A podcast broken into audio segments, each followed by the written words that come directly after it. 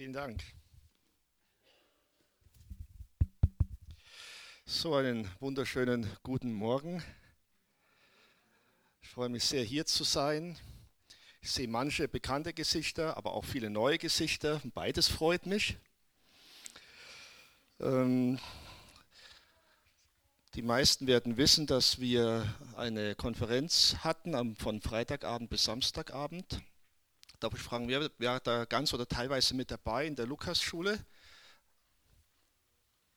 Ja, doch ein paar. Also ich weiß nicht, wie es euch ging. Ich bin gestern Abend sehr dankbar nach Hause gefahren. War eine kostbare Zeit und ich hoffe, ihr wart auch bereichert von der Zeit. Ähm, und freue mich jetzt hier gewissermaßen äh, eine Brücke zu bauen, einmal zu alten Freunden, charismatisches Zentrum. Die Älteren unter euch werden wissen, dass wir, ähm, ähnlich wie das jetzt von der brasilianischen Gemeinde oder von der biblischen Gemeinde gesagt worden ist, dass wir äh, ein ähnliches gemeinsames Erlebnis hatten vor vielen, vielen Jahren im, im Raum und in den Räumen der Paul-Gerhardt-Gemeinde. Ja, das war auch so ein Geburtsprozess, sowohl für euch wie auch für die Agape-Gemeinschaft, zu der ich damals gehörte. Ja. Wir sind also gewissermaßen Zwillinge. ja. Und aus diesen Zeiten heraus äh, sind manche Freundschaften und Verbundenheiten noch da, die bis heute weiterwirken. Und deswegen ist es, äh, hat es etwas sehr familiäres für mich, heute hier zu sein. Und ich freue mich sehr darüber. Äh, der Hinweis auf heute Nachmittag, ja, den möchte ich gerne noch mit einfügen. Den Anzug habe ich nicht nur für euch, sondern auch für heute Nachmittag schon angezogen. Ja. Und, und das ist ja recht auffällig hier, denke ich mal. Und das ist etwas, was äh, mich äh, sehr freut und berührt hat. Ähm, das habe ich vor einem Jahr geschenkt bekommen und zwar vom Jüdischen Nationalfonds. Keren Kayemet, KKL. Und der Jüdische Nationalfonds ist einer von den zwei großen halbstaatlichen Organisationen Israels. Die sind gegründet worden vor der Staatsgründung Israels.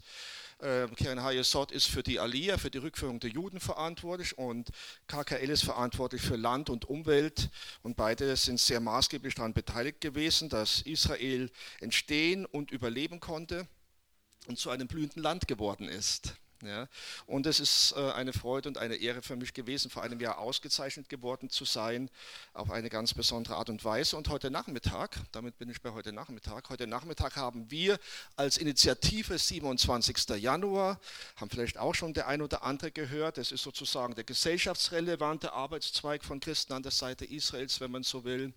Da arbeiten wir mit Politikern und mit Personen des, Personen des öffentlichen Lebens zusammen und auch äh, mit jüdischen Leitern. Und als Initiative 27. Januar haben wir heute Nachmittag um 16 Uhr in der Residenz eine gemeinsame Veranstaltung. Die erste Hälfte wird Gedenkcharakter haben. Da haben wir Holocaust-Überlebende und äh, Nachkommen der Holocaust-Überlebenden, drei Generationen. Das Thema heißt gestern, heute, morgen. Und im zweiten Teil gibt es ein fröhliches Konzert. Da feiern wir mit unseren jüdischen Freunden zusammen Tupishvat. Das ist praktisch so das erste Frühlingsfest, wo in, in der Regel, manche von euch kennen es, Baumpflanzungen vorgenommen werden, um Israel aufzuforsten, fruchtbar und grün zu machen. Herzliche Einladung, es gibt noch Karten, nicht viele, aber 20, 25 Karten gab es gestern Abend noch. Man kann also hingehen, es kostet 20 Euro. Man kann sich eine Karte besorgen und an dieser Veranstaltung teilnehmen und damit die Arbeit von KKL und der Initiative 27. Januar unterstützen und gleichzeitig manches an Inspiration und Anregung mitnehmen. Lasst uns ins Wort Gottes gehen. Und wer möchte, darf Apostelgeschichte 3 aufschlagen. Was ich heute weitergeben möchte, steht in einer inneren Verbindung zu der Konferenz, von der ich gerade erzählt habe.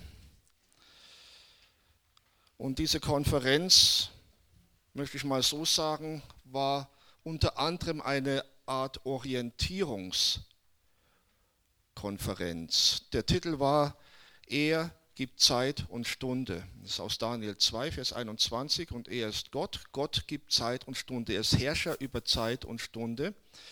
Und das ist ein Hinweis darauf, dass Gott regiert und uns Orientierung geben möchte in Zeiten der Veränderung. Und es verändert sich viel. Manche nehmen das bewusster wahr, andere weniger bewusst. Aber Deutschland verändert sich. Ja, Deutschland verändert sich. Und zwar intensiv. Die Welt verändert sich. Der Nahe Osten verändert sich. Die Umfeldbedingungen um Israel herum verändern sich. Dinge in den Nationen, Globalisierung, die ganze Welt verändert sich. Und wie ist es mit dir und mit deiner Umgebung? Verändert sich deine Nachbarschaft? Verändert sich dein Arbeitsplatz? Verändert sich deine Familie? Wir sind immer und ständig mit Veränderungen konfrontiert. Seien es gute, erfreuliche oder seien es herausfordernde, die uns vielleicht an unsere Grenzen bringen. Auf jeden Fall, jeder Mensch hat Bedarf nach Orientierung. Wir alle, wir haben vom Kompass gehört. Ja? Genau das ist der Punkt. Wir alle brauchen einen Kompass. Irgendeinen Kompass. Irgendwas, was uns hilft, durchs Leben zu kommen mit dem Gefühl, mein Leben hat einen Sinn, mein Leben hat eine Richtung, mein Leben läuft auf ein gutes Ziel zu. Orientierung, das brauchen wir persönlich, brauchen wir aber auch als Gemeinden, brauchen wir als Leib Jesu, brauchen wir als Kirche. Auch die Kirchen verändern sich. Die Umfeldbedingungen im gemeindlichen Bereich verändern sich. Ja, wer von euch ein bisschen äh, Kontakt hat zur Evangelischen Allianz, da wird gerade gerungen. Wie machen wir als Evangelik evangelikale Allianz, evangelische Allianz, wie gehen wir weiter in die Zukunft hinein? Orientierung. Und wisst ihr, das Großartige, das wir sagen dürfen als Christen ist, wir haben genauso Bedarf an Orientierung. Und Veränderungen und Erschütterungen fordern uns genauso heraus wie jeden anderen Menschen. Aber wir haben den ganz großen Vorteil, dass wir hier einen Kompass haben. Und zwar einen Kompass, der installiert worden ist von der denkbar höchsten Instanz, von Gott selbst. Ja? Gott selbst hat uns Offenbarung gegeben durch sein Wort, damit wir einen, eine, einen Zugang haben zum Verständnis der Zeiten, in denen wir leben. Und ich möchte Mut machen, dass wir das Wort Gottes erforschen und untersuchen danach hin, was will uns dieses Wort für unsere Zeit, in der wir leben, für eine Orientierung vermitteln. Nun, biblisch gesprochen, die Frage, in welchen Zeiten leben wir? Und wenn wir in Apostelgeschichte 3 schauen, da finden wir ein Stichwort, das uns hilft, einen guten Zugang zu unseren Zeiten, zu unserem Zeitalter, zu unserem Zeitabschnitt zu finden aus biblischer Perspektive. Ich lese die Verse 17 bis 21. Und nun, ihr Brüder, ich weiß, dass ihr in Unwissenheit gehandelt habt, sagt Petrus zu den Juden im Tempelbereich, die ihm damals zugehört haben, nach der Heilung des Gelähmten, vielen von uns eine vertraute Stelle. Und nun, ihr Brüder, ich weiß, dass ihr in Unwissenheit gehandelt habt, wie auch eure Obersten. Gott aber hat das, was er durch den Mund aller seiner Propheten zuvor verkündigte, dass nämlich Christus leiden müsse, auf diese Weise erfüllt. So tut nun Buße und bekehrt euch, dass eure Sünden ausgetilgt werden, damit Zeiten der Erquickung vom Angesicht des Herrn kommen und er den euch vorher bestimmten Messias Christus Jesus sende. Und jetzt hört gut zu, jetzt kommt die entscheidende Passage. Welchen der Himmel aufnehmen muss, bis auf die Zeiten der Wiederherstellung alles dessen, wovon Gott durch den Mund seiner heiligen Propheten von alters her geredet hat. Biblisch gesprochen sind das die Zeiten, in denen wir leben. Die Zeiten der Wiederherstellung. Die Zeiten zwischen dem ersten und dem zweiten Kommen Jesu. Davon spricht Petrus. Er sagt, ihn muss der Himmel aufnehmen bis auf die Zeiten der Wiederherstellung. Alles dessen, wovon Gott durch den Mund seiner heiligen Propheten von alters her geredet hat. Ein erster Teil hat sich erfüllt im ersten Kommen Jesu. Darauf nimmt Petrus Bezug. Ja, dass der Christus leiden musste, ist im Alten Testament vorhergesagt. Und Christus hat gelitten und ist gestorben als das Passalam, als das Opferlamm für unsere Sünden, für die Sünden der gesamten Menschheit. Er ist wieder auferstanden. Davor geboren von einer Jungfrau, in Bethlehem, lebte in Nazareth. Alles Erfüllung biblischer Prophetie auf das erste Kommen Jesu hin. Aber ihn muss der Himmel aufnehmen, bis sich weitere biblische Prophetie erfüllt hat. Dann erst kann er wiederkommen.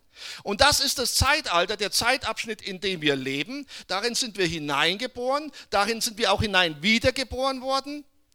Und wir dürfen dankbar sein, dass uns die Bibel Orientierung gibt, was denn in diesen Zeiten passieren wird. Die Zeiten der Wiederherstellung. Und ich nenne nur ein paar Stichworte und dann komme ich auf Israel. Was ist denn vorhergesagt für diesen Zeitabschnitt zwischen dem ersten und zweiten Kommen Jesu? Ein paar Stichworte.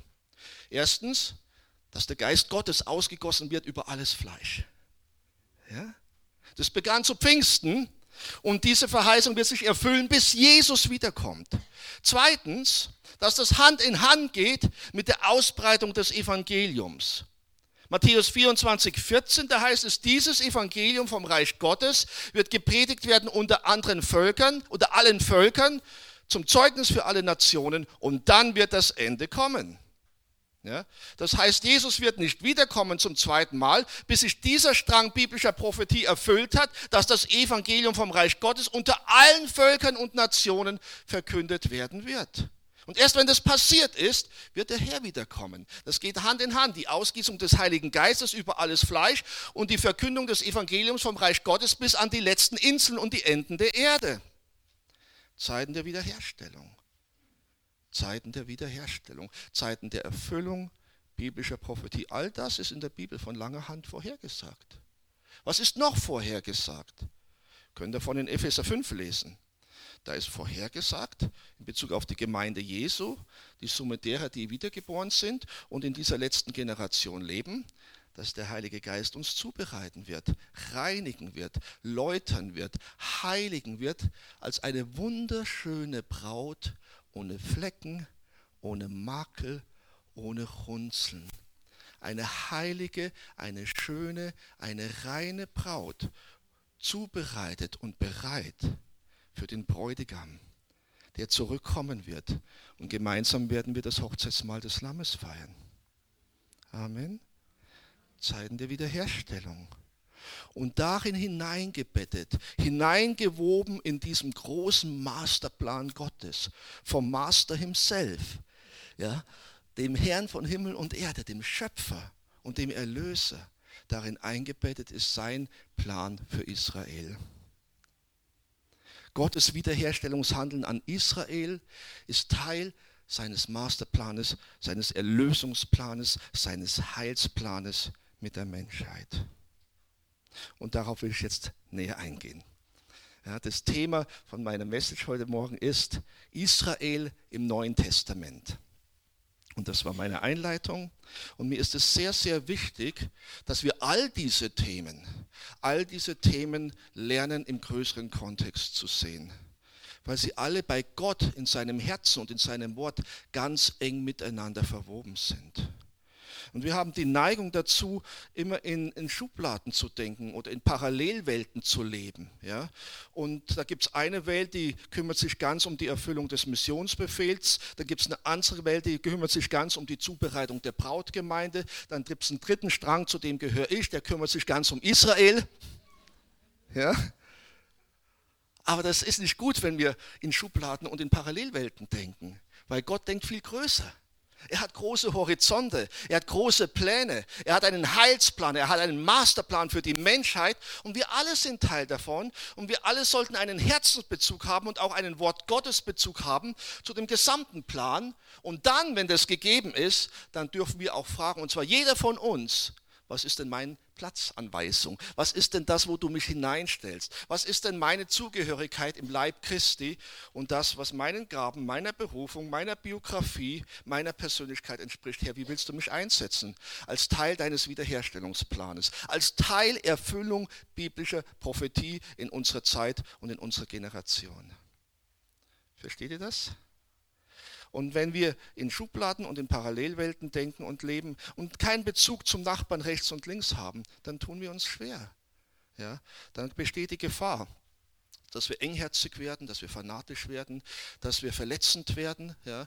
dass wir äh, äh, im Inneren äh, schmalspurig mit Scheuklappen unterwegs sind. Und das gilt für alle diese Parallelwelten und Fachbereiche. Und es ist meine Leidenschaft und mein Anliegen, dass wir grenzüberschreitend und einheitsstiftend und einheitsbauend uns in diesen Dingen bewegen. Deswegen ist mir diese Einleitung so wichtig. Zeiten der Wiederherstellung. Zeiten der Erfüllung biblischer Prophetie. Gott ist unterwegs. Er erfüllt sein Jahrtausende altes prophetisches Wort vor unseren Augen. Und er erfüllt es nicht nur, er lädt uns ein, Teilhaber zu sein, mitzuwirken, Partner zu sein, mit Gott, dem lebendigen Gott, zusammenzuarbeiten. Nun Israel im Neuen Testament. Ich möchte ein paar Stellen vorlesen. Ähm, ist ja ein Thema, ich weiß nicht, wie oft ihr zu diesem Thema schon was gehört habt. Es ähm, ist ein Thema, das traditionell nicht so viele Bücherregale gefüllt hat. Äh, ähm, was daran liegt, dass es ein gemeines, ein, ein übliches Verständnis ist unter Theologen äh, und in der Kirchengeschichte auch äh, so geprägt worden ist, dass also wenn man schon von Israel reden muss oder predigen muss oder theologisieren darf, dann geht man ins Alte Testament. Ja. Im Neuen Testament ist Israel irrelevant. Ja? Das ist, Israel ist ein alttestamentliches Thema. Das ist so die gängige, das gängige Bauchgefühl, die gängige Meinung. Und das war für 1800 Jahre lang auch gängige Theologie. Seit der Kirchenväterzeit, sagen wir mal, bis ins 20. Jahrhundert hinein. Ja? War das Mainstream-Theologie, orthodoxe Theologie auch zum Teil bis heute gelehrt in vielen Bibelschulen, in vielen Universitäten. Israel ist eine Sache des Alten Testamentes. Da hat Israel seinen Platz gehabt, da hat Israel seine Zeit gehabt, da hat Israel seine Bedeutung gehabt, seine Rolle gehabt. Aber dann ist Jesus gekommen und dann war es ein für alle Mal vorbei. Ja, das ist das, wovon viele von uns und viele unserer Gemeinden und unsere Bibelschulen und Universitäten geprägt sind. Und ich habe deswegen ganz bewusst gewählt Israel im Neuen Testament. Ja? Und sagen, das stimmt nicht. Im Neuen Testament finden wir einiges zu Israel. Es ist nicht das dominante Thema, das ist ein Unterschied zum Alten Testament, aber wir finden es. Und wir finden vor allen Dingen äh, in den einigen Hinweisen im Neuen Testament gewaltige Fenster und Türen und Brücken ins Alte Testament hinein, die wir dann im Neuen Testament bestätigt finden. Ja? Und dann finden wir aus der Vollmacht des Neuen Testaments heraus auf einmal Wahrheiten und Zugänge und Türen und Fenster ins Alte Testament hinein, wo wir sehen, das sind ja Linien der Kontinuität. Das, was im Alten Testament ausführlich vorhergesagt ist und angelegt ist, findet ihr eine Fortsetzung bei Jesus, bei Paulus im Neuen Testament, wenn man will, bis ins Buch der Offenbarung hinein. Und auf einmal wird auch da das Bild komplett. Auf einmal kriegt man auch da einen weiteren Horizont und sagt, oh, Altes Testament und Neues Testament sind in vielen wesentlichen Fragen eine Einheit, Linien der Kontinuität. Und das will ich ein Stück weit andeutungsweise zumindest hier deutlich machen. Also, gehen wir mal als erstes zu Matthäus.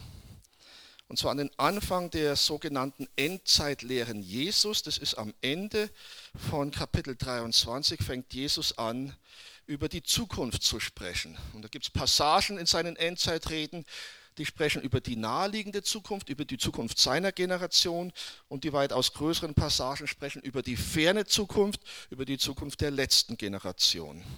Lesen wir 37 bis 39 von Matthäus 23.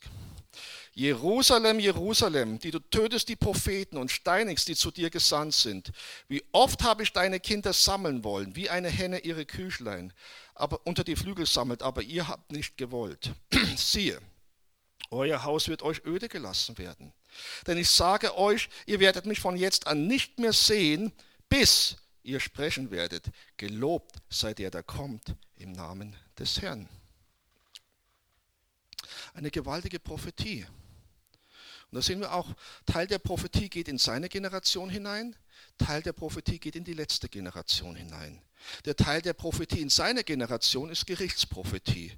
Er sagt den Einwohnern Jerusalems voraus, hier und dann, wenn ich ein paar andere Stellen mit hineinnehme, wird das Bild noch reichhaltiger und es ist dramatisch, ist erschütternd. Ja. Er sagt den Einwohnern Jerusalems voraus, der Tempel wird zerstört werden, Jerusalem wird zerstört werden, Jerusalem wird euch öde gelassen werden, heißt es hier. Das heißt, und es ist dann tatsächlich der Fall gewesen, etwa ab 135 nach Christus, nach einem Edikt des Kaisers Hatian am Ende des des zweiten jüdischen Aufstandes unter Bar Kochba war es dann so, dass Jerusalem in der Tat für einige Jahrzehnte judenrein war. Per Todesstrafe wurde keinem Juden erlaubt, seinen Fuß auch nur einen Millimeter in Jerusalem hineinzusetzen. Ja, hat Jesus vorhergesagt.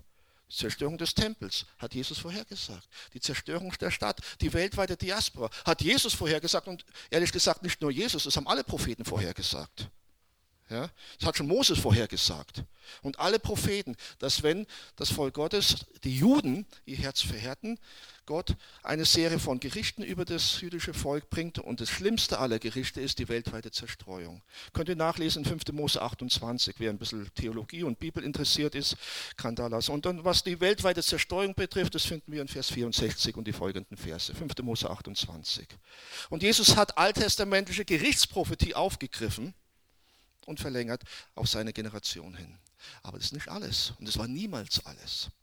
Was äh, Jesus auch sagt ist, aber es wird eine Zeit kommen und das ist die letzte Generation. Es wird eine Zeit kommen.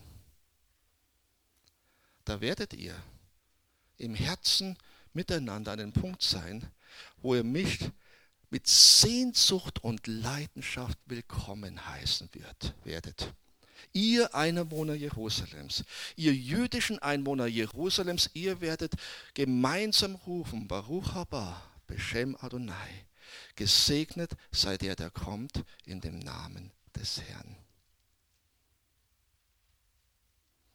Und wiederum auch hier gilt, das, was Jesus hier in die Zukunft hinein verlängert, hier in die letzte Generation hinein verlängert, Darauf kann sich Jesus auf alle alttestamentlichen Propheten berufen.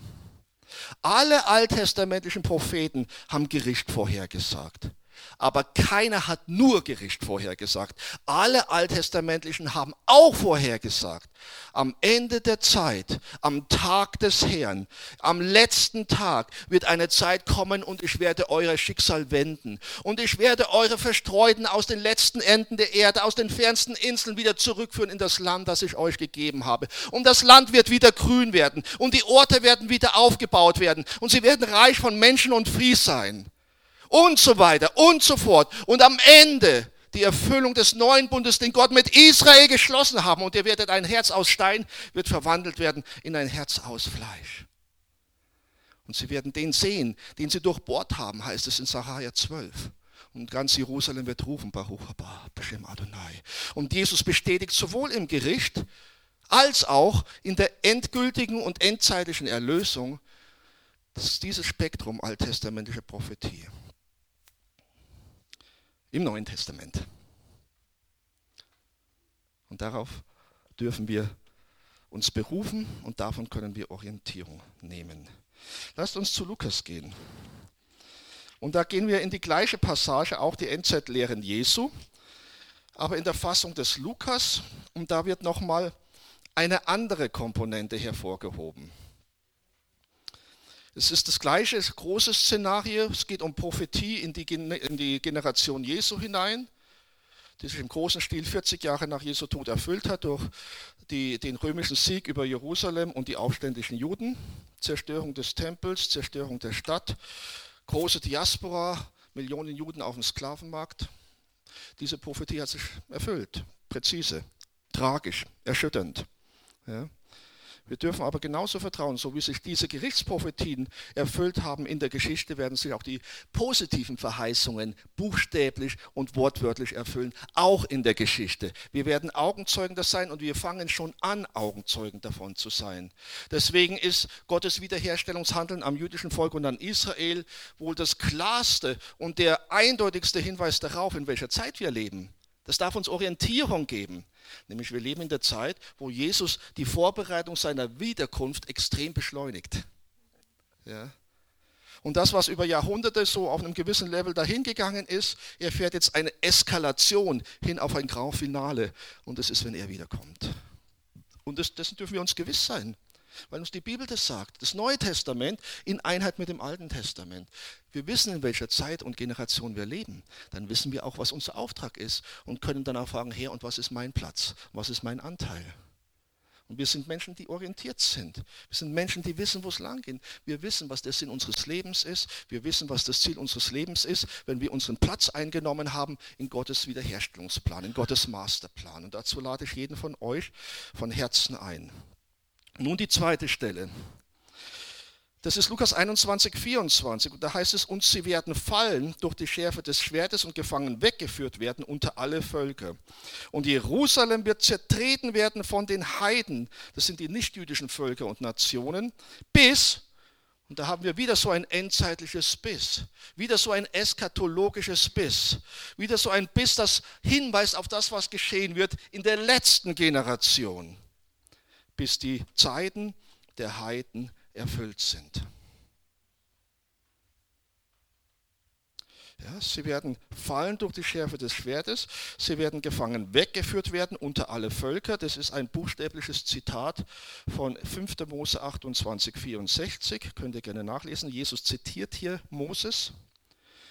Und dann geht es weiter und Jerusalem wird zertreten werden, Luther übersetzt zertrampelt werden von den Heidenvölkern bis die Zeiten der Heidenvölker erfüllt sein werden.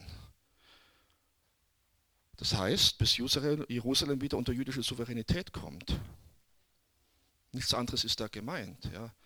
Das römische Volk hat Jerusalem den Juden aus den Hand genommen und dann letztendlich zerstört, vernichtet, die Juden vertrieben. Dann 2000 Jahre haben nichtjüdische Völker über Jerusalem geherrscht. In der Regel so, dass Jerusalem darunter sehr vernachlässigt worden ist, gedemütigt, äh, unfruchtbar, ähm, wüst und leer.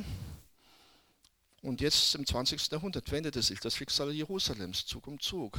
Juden sind wieder zurückgekommen, vermehrt, haben dann auch die Bevölkerungsmehrheit in der Stadt gewonnen. Dann 48, der erste Teil Jerusalems ist wieder unter jüdische Oberhoheit gekommen und dann 67, demnächst in 50 Jahren, die zweite Hälfte Jerusalems ist wieder unter jüdische Oberhoheit gekommen, mit einer Ausnahme. Der Ausnahme ist der Tempelberg. Der Tempelberg ist noch unter jordanischer Hoheit und den Palästinensern zur Verwaltung übergeben.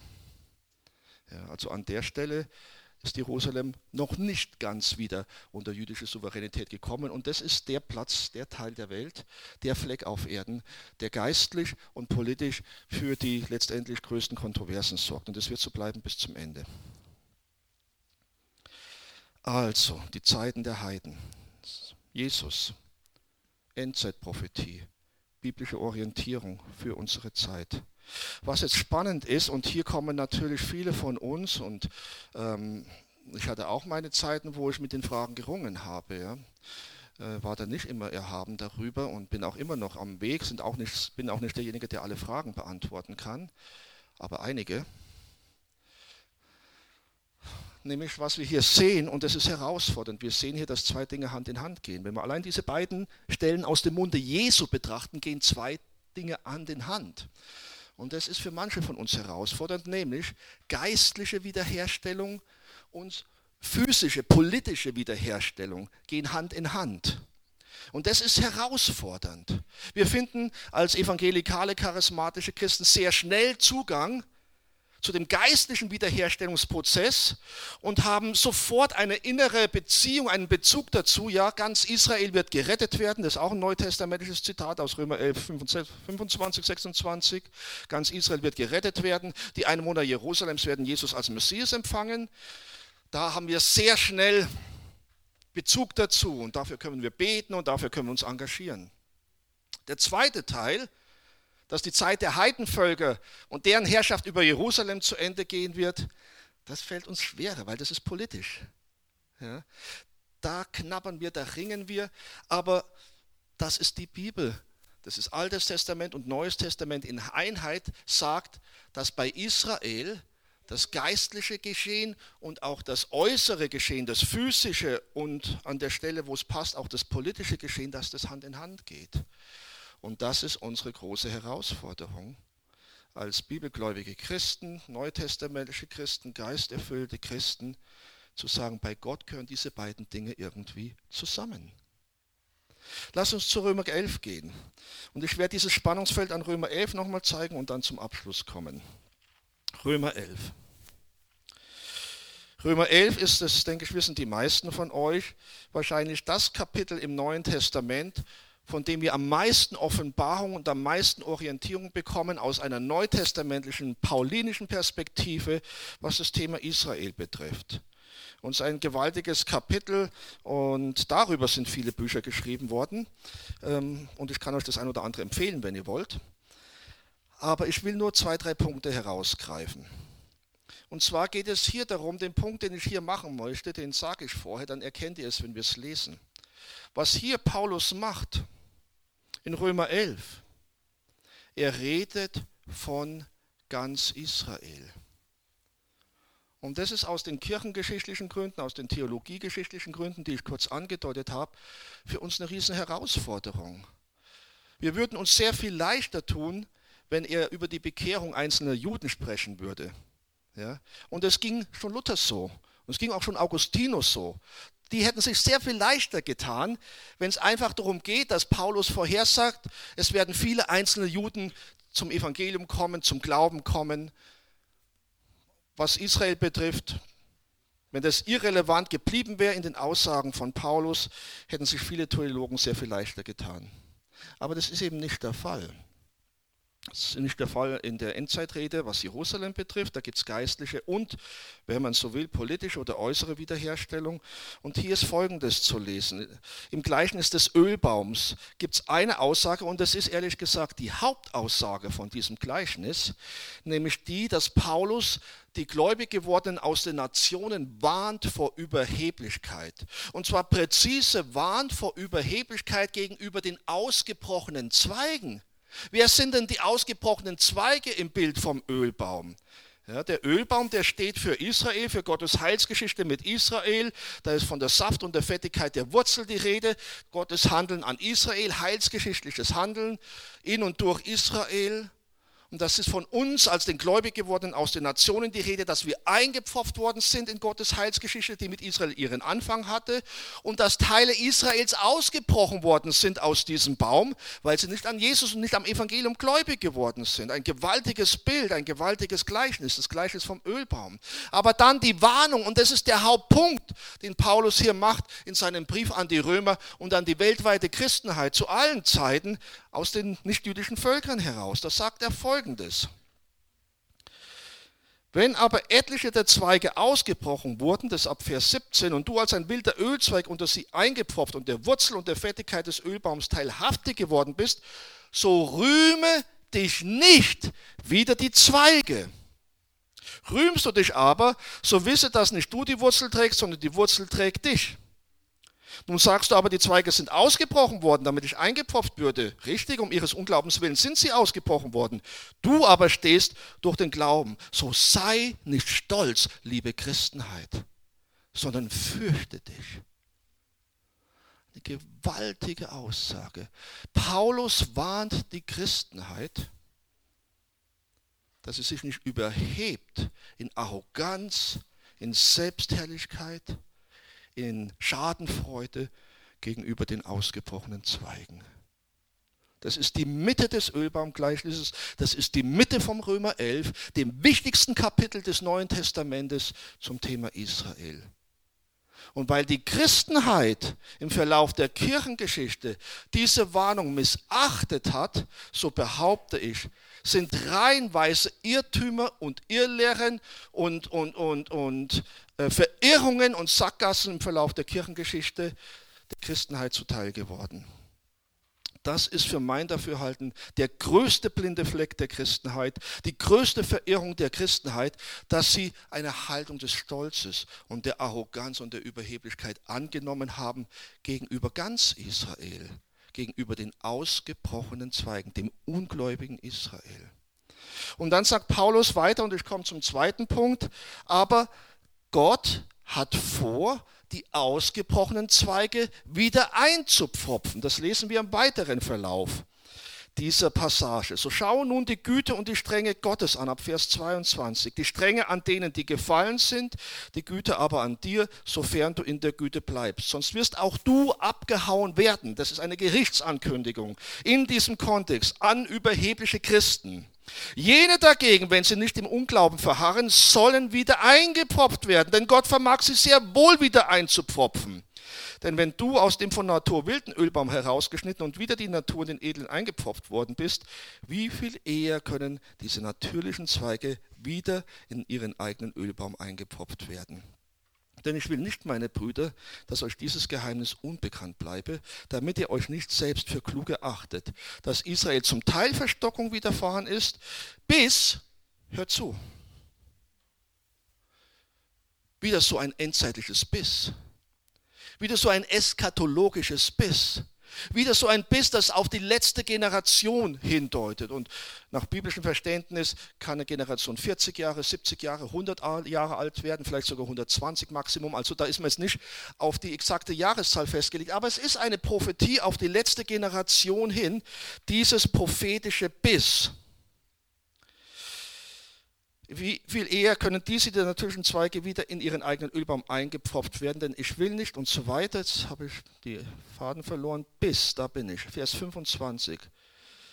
Dass ihr euch nicht selbst für klug eraltet, dieselbe Thema, kein Stolz, keine Arroganz, dass Israel zum Teil Verstockung widerfahren ist, bis dass die Vollzahl der Heiden eingegangen sein wird. Was heißt es? Bis dass der Missionsbefehl erfüllt sein wird. Und wie geht es weiter? Und dann und also ganz Israel gerettet werden wird. Hier haben wir einen prophetischen Agenda, einen prophetischen Kalender. Ja. Erst muss der Missionsbefehl zum Abschluss gebracht worden sein. Dann wird ganz, ich betone ganz, dann wird ganz Israel gerettet werden. Gibt es Orientierung? Das will die Bibel. Die Bibel will uns Orientierung geben. Sie will uns Verständnis geben über die Zeit, in der wir leben. Sie will uns Verständnis geben, was um uns herum passiert. Und in besonderer Weise, was Israel betrifft, was die Gemeinde betrifft und dann auch nochmal, was die Völker betrifft. Aber das würde zu weit führen, da jetzt tiefer darauf einzugehen. Ich möchte zum Schluss kommen. Ich war kürzlich im Kino. Aufregend, gell? ich war kürzlich im Kino, zwar mit meinen zwei jüngsten Söhnen. Ich habe vier Söhne und mit den zwei Jüngeren war ich im Kino. Ich habe Star Wars gesehen mit ihnen, den neuen Star Wars-Film. Jetzt weiß ich nicht, wer schon in Star Wars war. Ich weiß nicht, was ihr davon haltet. Aber ich habe, mich hat es, das, das war ein Erlebnis. Ja, ich meine, es war ein Erlebnis mit einem Herrn Jungs und es hat Spaß gemacht und hat, hat uns einen tollen Abend beschert. Aber ich meine was anderes. Ich war ins, das erste Mal war ich in Star Wars in 3D. Ja. Und die Geschichte war okay, ja, aber jetzt auch nicht so viele Überraschungen. Aber 3D hat mich fasziniert. Das 3D-Erlebnis war gewaltig. Warum sage ich das? Weil es mit Israel ähnlich ist. Ich werde ja oft gefragt, ich komme auch viel herum, ja, was, was hast du denn mit Israel? Warum bist du da so hartnäckig an dem Punkt? Ja? Warum kommst du immer wieder mit dem Thema? Genügt nicht Jesus? Genügt nicht das Evangelium? Ja? Genügt nicht Gemeindeleben im üblichen Sinne? Mission, Evangelisation, soziale Diakonie, Jüngerschaft? Warum muss Israel noch dazu kommen? Und ich habe diese Antwort, glaube ich, gebe ich heute zum ersten Mal so. Ja, ich habe sie so noch nie gegeben, als das Premiere. Aber inspiriert durch dieses Erlebnis mit Star Wars. Die dritte Dimension. Ja? Und in dieser Inspiration, die ist fünf Wochen alt und es hat mich zum Nachdenken angeregt, habe ich gesagt, man kann es ja auch so sagen. Ja? Die erste Dimension, die uns, die wir wiedergeboren sind, alles sehr vertraut ist, ist meine Erlösung durch meinen geliebten Jesus. Ja, er ist am Kreuz für mich gestorben. Er hat sein Blut für mich vergossen. Ich kann mein schlechtes Gewissen bei ihm abladen. Wenn ich meine, meine Sünden bekenne, ist er treu und gerecht und vergibt mir. Und ich werde wiedergeboren aus Wasser und aus Geist. Die erste Dimension, fundamental, zentral, auf Zeit und Ewigkeit. Die erste Dimension. Die zweite Dimension ist, wenn wir dann merken, wir haben ja einen Auftrag ja, insbesondere den Missionsauftrag ja, und Dinge, die damit verbunden sind und damit zusammenhängen. Ja. Wir haben einen Auftrag in dieser Welt, die zweite Dimension. Und in dieser zweiten Dimension da sind wir zu Hause. Wir haben Erlösung durch Jesus erfahren und wir wollen uns dafür engagieren, dass auch andere Menschen Erlösung durch Jesus erfahren. Das ist die zweite Dimension. Auch sehr zentral, sehr bedeutsam, identitätsstiftend, gewaltig. Ja? Und ich hätte den Film auch in zwei Dimensionen anschauen können. Das habe ich in der Vergangenheit gemacht. Ja? Aber dann die dritte Dimension, die hat nochmal ganz was Eigenes. Und die minimiert nicht die ersten zwei Dimensionen. Im Gegenteil, wenn die ersten beiden Dimensionen fehlen würde, die dritte Dimension alleine würde nicht viel Sinn machen. Ja? Die dritte Dimension alleine wäre sehr verwirrend. Aber die dritte Dimension integriert in die erste und in die zweite Dimension. Auf einmal vervollständigt sich das Bild. Auf einmal kommt eine Tiefenschärfe hinein, die nur so hineinkommen kann. Nicht in Konkurrenz zur ersten und zur zweiten Dimension, sondern darauf basierend und diese ausweitend. Versteht ihr den Punkt? Ja? Man kann den Film auch sehen, man kann das Leben auch leben nur in der ersten Dimension oder vielleicht dann noch ein bisschen mehr oder weniger in der zweiten Dimension. Und man vermisst nicht wirklich was, bis auf einmal Gott die Augen einem öffnet und das Herz öffnet und das Wort öffnet. Manometer, da gibt es ja noch eine dritte Dimension. Ja? Die Herausforderung ist, dass wir wenig Vorbilder haben in der Kirchengeschichte. Aber wir leben in den Zeiten der Wiederherstellung. Wir leben in den Zeiten, wo der Heilige Geist verschiedene Dinge zu einem Abschluss hinbringt, und zwar ineinander verwoben und gleichzeitig die Erfüllung des Missionsbefehls, die Zubereitung der Brautgemeinde, die Ausgeistung des Heiligen Geistes und die Wiederherstellung Israels. Amen. Ich schließe mit einer letzten Bibelstelle aus dem Römerbrief, Kapitel 15, Vers 8. Und hier sagt Paulus über Jesus etwas sehr, sehr Zentrales und damit fasse ich das Ganze zusammen, was ich jetzt versucht habe zu vermitteln. Hier heißt es, ich sage aber, dass Jesus Christus ein Diener der Beschneidung geworden ist. Andere Übersetzungen sagen, ein Diener des jüdischen Volkes geworden ist. Ich nehme mal diese andere Übersetzung. Ich sage aber, dass Jesus Christus ein Diener des jüdischen Volkes geworden ist. Und dann kommt die Begründung, liebe Freunde. Um der Wahrhaftigkeit Gottes willen, ist die erste Begründung. Zweitens, um die Verheißungen an die Väter zu bestätigen.